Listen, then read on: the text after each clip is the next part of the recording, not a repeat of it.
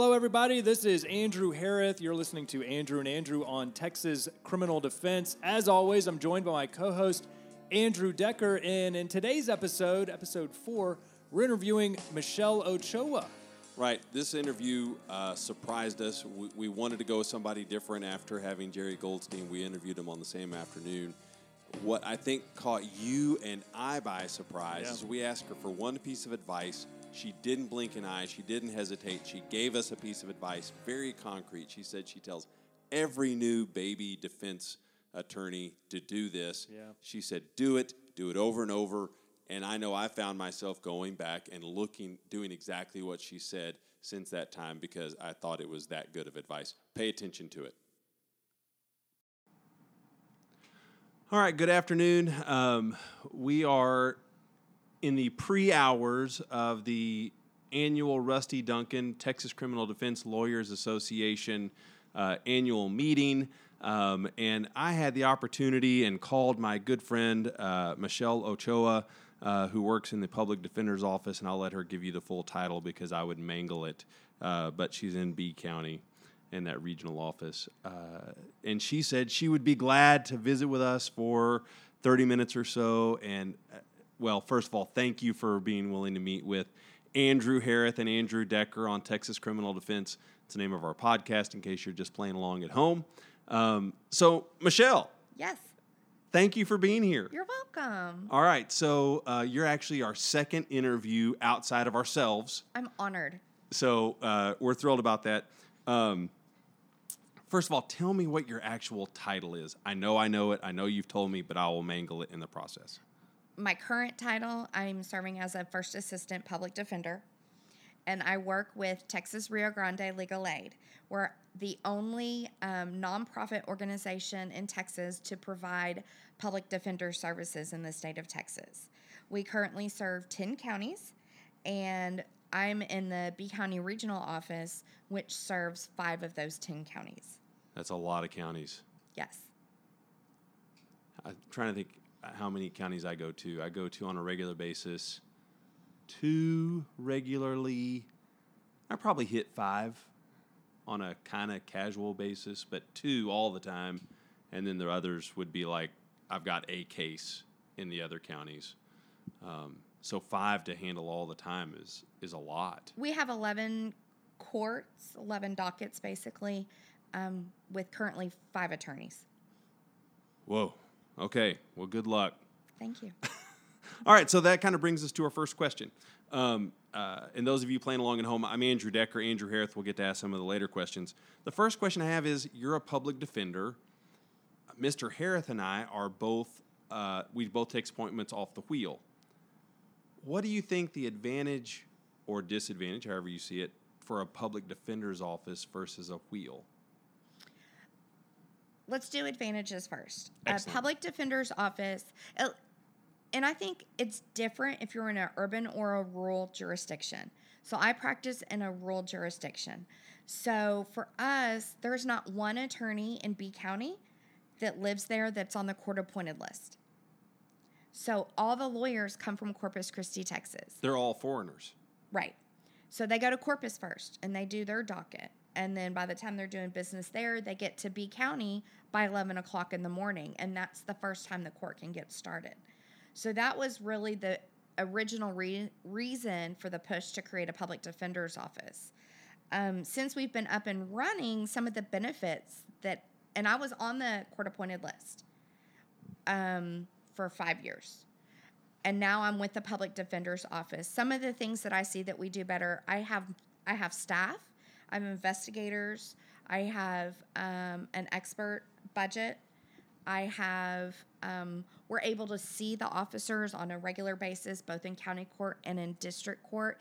If I see a dirty cop, bad habits, making chicken chicken shit stops, This We- isn't for public consumption, it's we for can adults. see those patterns. When I was in private practice on the wheel, I couldn't pick up on those patterns because I didn't know the community enough. I didn't see enough police reports. In a public defender's office, we have a file. We know which officers are going to make bad stops, are going to make racist search, bad interrogations, and we're able to kind of fight those systemic issues. Um, having the money to hire experts, I've never felt as a public defender that I don't have money to do what I want to do on a case. When I was a court appointed lawyer, I felt like I was very much restricted. Oh, you need an investigator? Here's $500. What is that going to get you? Read the discovery, meet with the client once. That's it. Um, so I could probably go on, but those off the top of my head, those are the most, the biggest benefits I see of having a public defender's office. Sure. Wow. Okay, so public defender's office. Um, why? Why? Why? Are, why are you there? What drives you to do public public defender work? It Because that's that's a it's different. right. Some people say it's the Lord's work. Um, Can I get an amen? some people do. I think it's Mr. Goldstein that says that to Jessica all the time. Um, for me, it ended up becoming a financial thing. So I was on the wheel. I was in private practice for five years. After I left the district attorney's office, my family needed health insurance. So I came over to the public defender's office. And it's very unique what we're doing. One, because it's rural. Two, because we're legal aid. So we're not county employees. That makes us very different than all the other public defender's offices in the state. Like Dallas County Right. defenders are. The Dallas County Public Defender's Office works for the Dallas County, Right. not for a nonprofit organization outside of the system. Correct. So I can piss people off within the system and still know I'm going to have a paycheck. It's kind of brilliant the way this is the way Yeah, our program is set freeing. up. It is. It, it's very liberating, and and the judges act like they own us, but we know they don't because at the end of the day, my paycheck doesn't come from them. So can we talk about funding? Like Yeah. what where does that how does that work then for your office? for us it is it it started out with texas indigent defense commission tidc Uh-huh. and they wanted to start creating um, an with the fair defense act supporting regions of the state that needed support so it initially started out in 2009 as 80% of the money coming from tidc or the state Right. 20% coming from the local counties and then the next year it went up, I think, to 60 40. And then the year after that, it was supposed to be 80% the county was paying for the indigent defense, 20% the state. That never was viable because mm-hmm. the counties, again, rural counties don't have the tax value to have enough money to provide adequate indigent defense. So Right. we kind of they tweaked it and it's now a 50-50 sustaining grant it had Okay. been that for the past few years just this year um, this i think it was last week uh, tidc just um, redid the grants and we were awarded a grant and now we're at two-thirds. So two-thirds of the money for our program is going to come from the state and one third will come from the counties. And that's that's a huge increase in indigent defense and if tidc had their way they would want to fund indigent defense 100% because it's basically an unfunded mandate for the counties. You have to provide the service and they don't have a lot of money to do it. Um, but that's where the money the funding comes from. And your role within the office, I mean, you're you're running the office, so there's a lot of administrative work, and then you also have dockets, and you're you're in trial. So can you talk just a little bit about managing your time with the administrative side versus preparing for you know a really serious trial? Um, that's always been a struggle in our office because it's a small office. We have very few felony qualified lawyers. So I did for a long time get the brunt of it's a capital, it's a non death capital murder or continuous sexual abuse. You've got to take the case. Um, and when that would happen, my administrative side, my management skills would suffer. So I, I don't think that I was training the young lawyers, supervising them in court, observing them as much as they deserve to be. Right. Um, we would always send our young ones to trial college. I always tell everybody, read the code, read the code. But if it came, if push came to shove, my client was more important than making sure you knew what you were doing in county Right. court. Well, that's Speaking that's honestly, Yeah, I mean, it just kind of Sure, I mean it's a balancing act, and I know for Andrew and I, sometimes we struggle with running the business side of our practices versus you know representing our clients in court. I mean that always has to take precedence. So I, Right. that absolutely um, is a real life struggle for sure. the one unique thing again about us being legal aid so our final final business stuff all goes through our main office in mercedes um, texas rio grande legal aid has almost 200 lawyers 75 per, 75 of them which would be civil lawyers providing legal aid services i think we're the third largest legal aid group in the nation and so the Trala structure does a lot of that so i don't have to sign a contract for our lease. I don't have to worry about paying the rent for the lease. A lot of those bigger things, Trala management handles. If there's a water leak, I'd have to deal with that. If the alarm went off in the middle of the night, we have to deal with that. Um, somebody's computer broke, we're having, I mean, it's a little bit of, I mean, it's kind of like a government bureaucracy, I guess, at that point, because you're having to beg for a new computer from IT that's worrying about 200 lawyer organization. Um, for managing cases, it was just kind of always a it's a day to day thing. Can I carve out this much time to kind of look at what somebody else is doing on a case? Do they need my help? Versus my client needs my help on a case. So you said that uh, there there were times when, especially when you had several young lawyers, you would be sometimes the only felony qualified person in your office. So when that docket stacks up, you're only human. Does the do you then get uh, more? Do people get appointed off the wheel, or do you just get stacked up with a, a, a deeper set of cases? And I'm asking that with a little bit of fear and trepidation in my heart. I'm proud to say that I've never had to reject a case under my ethical obligations to best serve a client. Um, have I then had to gone back to my upper management and scream and yell and say, I can't do all these cases. I can't fight systemic changes, which public defenders do.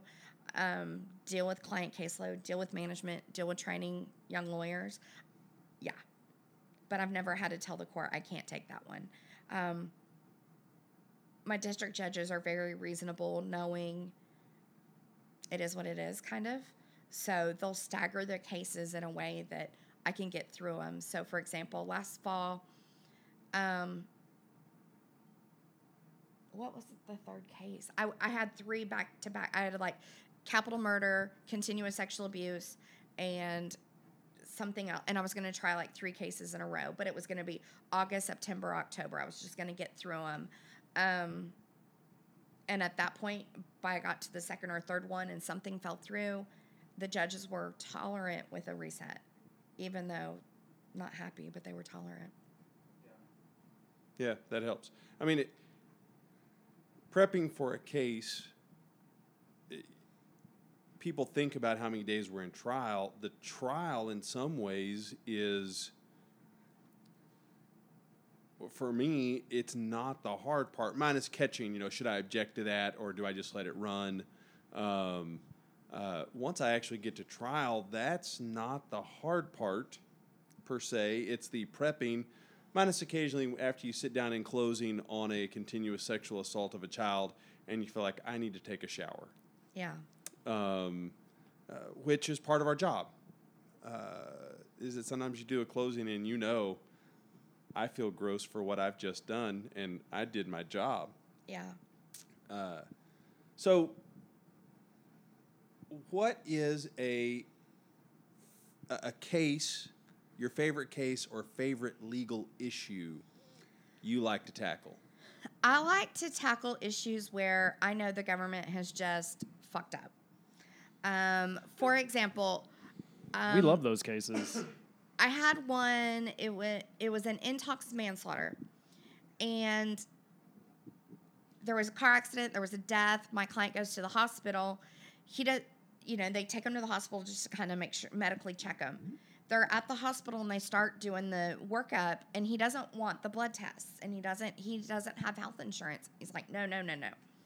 He starts pulling out his lines and he's like no i don't want to do this. Um, the trooper comes in and is like i need to talk to you sir. He's like okay after i go to the bathroom. He takes off. They had pulled his blood. So trooper tells the nurse hold on to that blood vial i'll be back for it he comes back for it, but he comes back for it with a grand jury subpoena, not a warrant. Then nurse hands it over and they send it to the DPS lab. And I was I was like, that doesn't sound right. That doesn't sound right. That doesn't sound fair. I know you can use a grand jury subpoena for medical records. This hadn't been tested yet. So I mean, just beating the ground, beating the ground, just like it just didn't sound right that you can do that. Uh, won the motion to suppress, state appealed it, went all the way up to the CCA, and they said, can't do it, needed a warrant. So it's little thing, and, and then the prosecutor in that hearing was like, "We do this all the time." No, you don't, jackass. You don't do this all the time. Wait, so that was your case that just came down like in the last couple of months? Martinez, yeah, Martinez. Damn. Yeah. Who I didn't know it was my friend who had that case. yeah. I, Well, because I- you're not going to see my name on the um because on the. I don't do the appeals. well, you are getting credit from Andrew Decker and Andrew Harris Criminal Defense Podcast that you as your case. Well, and, Damn. and now they now four years later they've asked for a warrant, and so again I'm like, can they do that? That doesn't seem right. Let's go. Right. And so I'm just kind of doing the same thing again. It's like, if you're gonna get my client, and some of our clients, right, at the end of the day, deserve to be punished. Sure. But you're gonna do it the right way. Right. And you're gonna do it by following the rules. Yeah, That's that's great. that's kind of the way I do it. And that kind of like just really feeds into that passion, right? Doesn't that just justify, I guess, like all the hard work on all the other Yep. cases that you just kind of get whooped on? Yeah. You know, Yeah. I mean that that, That one really, little that one little one that you can be like, fuck you, state. yeah, Yeah. Yeah, you got to do it the right way. Mm-hmm. And that's what, you know, people ask me all the time like, how do you do what you do? And I'm like, we nothing happens without criminal defense lawyers questioning every little thing that Right. happens in court. Like we don't have constitutional rights without us. Yeah. It's so important. We're an, an important part of the process, a vital part of the process. One of the speakers today, Damon from Harris County Public Defender's Office, he said when they framed the Constitution, they weren't thinking about ISIS, they weren't thinking about 9 11, they were thinking about the courtroom and an overzealous government and how can defense attorneys protect citizens from the government taking too much power. Yeah. And it was, I mean, the way he said it, I was just like, wow, that is what we do and why we do it. Yeah, well said. What um let's talk about some uh well, not some, but the best piece of advice uh, you give to young lawyers, new lawyers, um, you know, new defense attorneys, whatever. I tell them read 42A. Okay, and for the non-lawyers who are listening, what does that mean? it's the statute that it's i think it's everything and anything if you're going to be practicing criminal defense it's the statute that controls and outlines everything that can happen on community supervision or probation Okay, and uh, that's 42A is kind of a new a new name for it, right? right. So can you just uh, walk us through like what the old one was called and why the new, or if you know, or? Uh, 4212 and then we would have 3g 3g is hugely important because that's going to decide if somebody's going to do 50% time in prison versus ha- um, one one fourth um, i think state jail felonies is 15 section 15 uh, section 13's dwis all the conditions and requirements. Um, there's a whole nother section for sex offenders and what duties they're going to have shock probation so somebody could get sent to prison and then possibly come back out and be placed on probation. That rules in there. Um, how long yeah. can somebody stay on probation? Right. that rules in there. Can somebody go to prison for not paying their attorney fees not paying their court costs that rules in there. So there's so many rules that are just in that one section that i that's the advice i give everybody. If you you want to learn something learn that. So yeah, and that, I think that's that's really great advice because um, you know as trial attorneys we love to talk about we love to give our war stories about trial, But reality is, you know, 90% of our cases or higher probably plea out. And the number one question I get from from my clients is if I accept this deal, what what does this mean? What what's realistically going to happen to me down the line? Right. And and you're right, 42A is is incredibly important for that. I don't Um, feel as smart as I used to because I can't quote the sections. No, but off the top of 3G, you mentioned anymore, but- 3G, and that's yeah. that's the main important one if you do any kind of felony work. But I don't even know what it's called anymore. No, but people- 42A. Everyone still calls it 3G. It's right. still called Yeah. 3G. That's right. It's like the so old Johnson place when you're trying to drive, you know, someplace in the country. They go, they, they tell you, well, you go down to the old Johnson place Yeah. and turn left. The Johnsons haven't lived there for 47 Right. years.